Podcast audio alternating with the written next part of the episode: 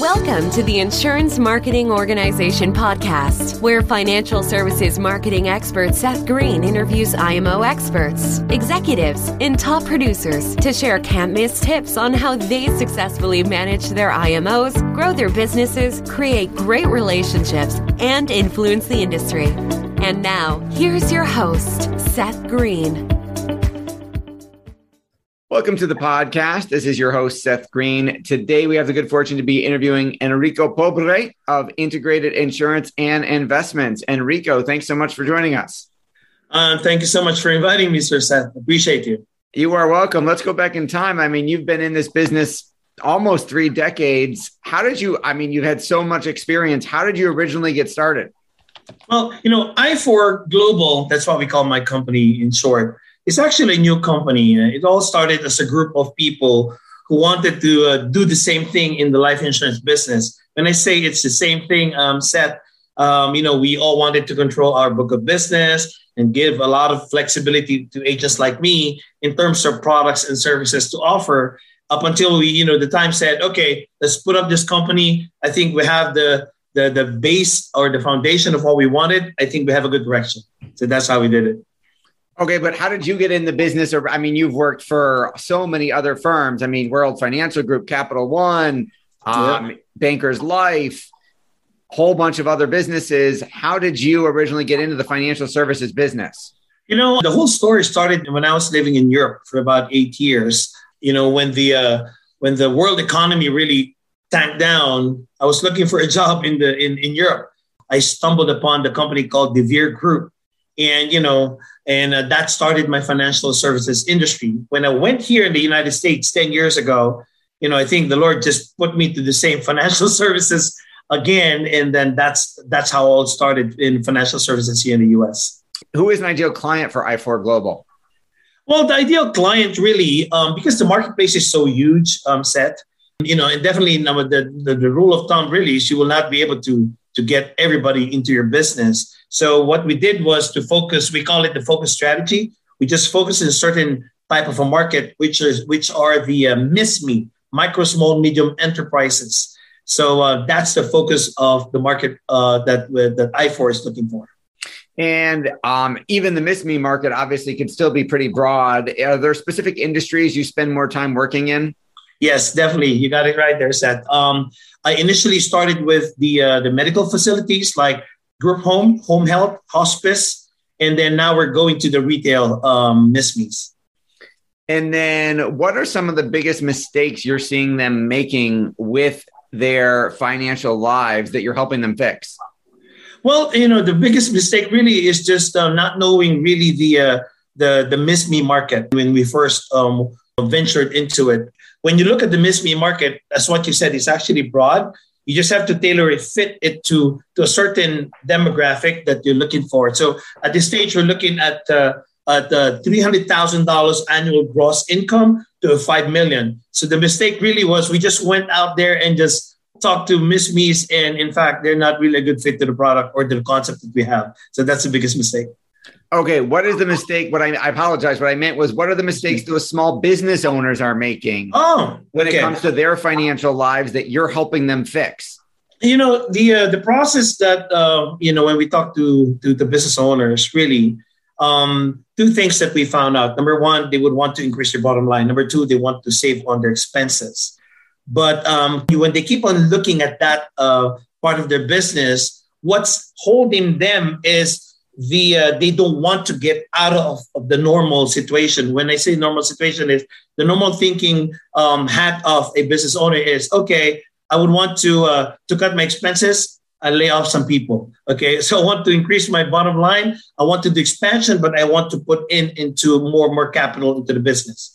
That's the first thing, initial thing that they always do.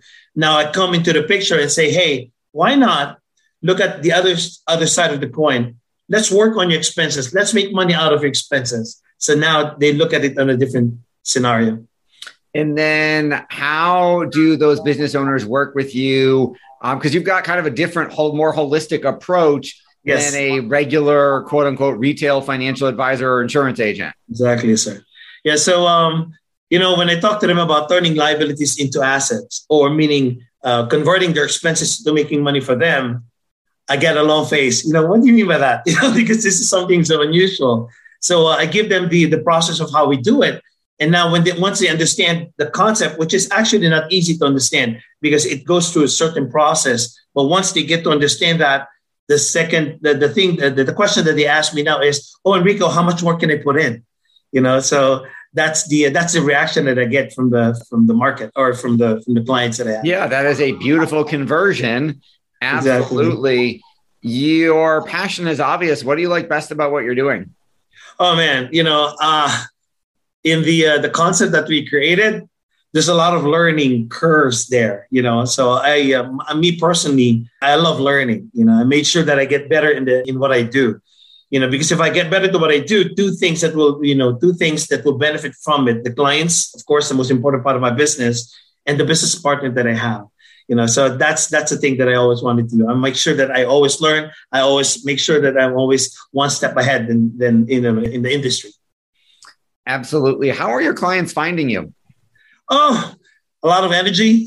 Enrico, I can't believe where do you get that energy? You know, so from 8 a.m. in the morning to 2 a.m. in the morning, I still I possess the same energy. That's why they love working with me because they feel that energy. You know, when you give that energy, uh, they they're drawn into it too. And thus, the confidence that they have to me and they trust me and build a relationship from there. How are you getting the word out about I4? All right, um, that's a great thing. Social media is really our medium right now. Just like how I got in touch with you, I'm so much more. Uh, I do a lot of of LinkedIn visibility in LinkedIn, visibility in Facebook, in my um, Facebook pages, and also in Instagram. So that's how the word's going out there. And we have a process too called data mining.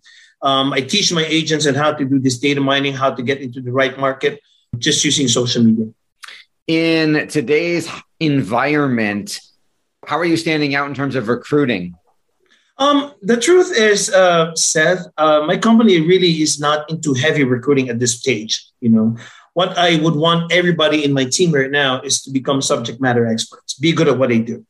Because the last thing that I would want to do is to go out there, keep on recruiting, bringing people on board, and then your foundation is not really ready to uh, to develop these people coming on board you know? And then instead of making a good impression or image of the company that hey we know what we're doing we do the the the, the opposite. People would think hey these people they don't know what they're doing. So the first at this stage um, uh, for the next 12 months really the plan is to become subject matter experts be good at what we do you know and then be dependable be knowledgeable and then before we even keep on recruiting people bring on board into this company that sounds like a great plan Yes, sir. What do you foresee the next five years kind of? Oh, that's actually great. You know, the big companies that I was with, their explosion stage started in, in the seventh year. You know, these are the big companies that I was with. I was, I was studying how they were doing it. Um, definitely, that's not the year that I would want to see the company. I would want to see the company on explosion stage, explosion stage in the fifth year. So everything that we're doing right now is very uh, process oriented, very met- methodological. So we want to make sure that every step of the way is going to be um, going to be right for us. And of course, there's going to be a lot of correction measures along the way, but we want to make sure that we're ready for it. For our folks who are watching or listening and want to learn more, where is the best place to send them to learn about I4?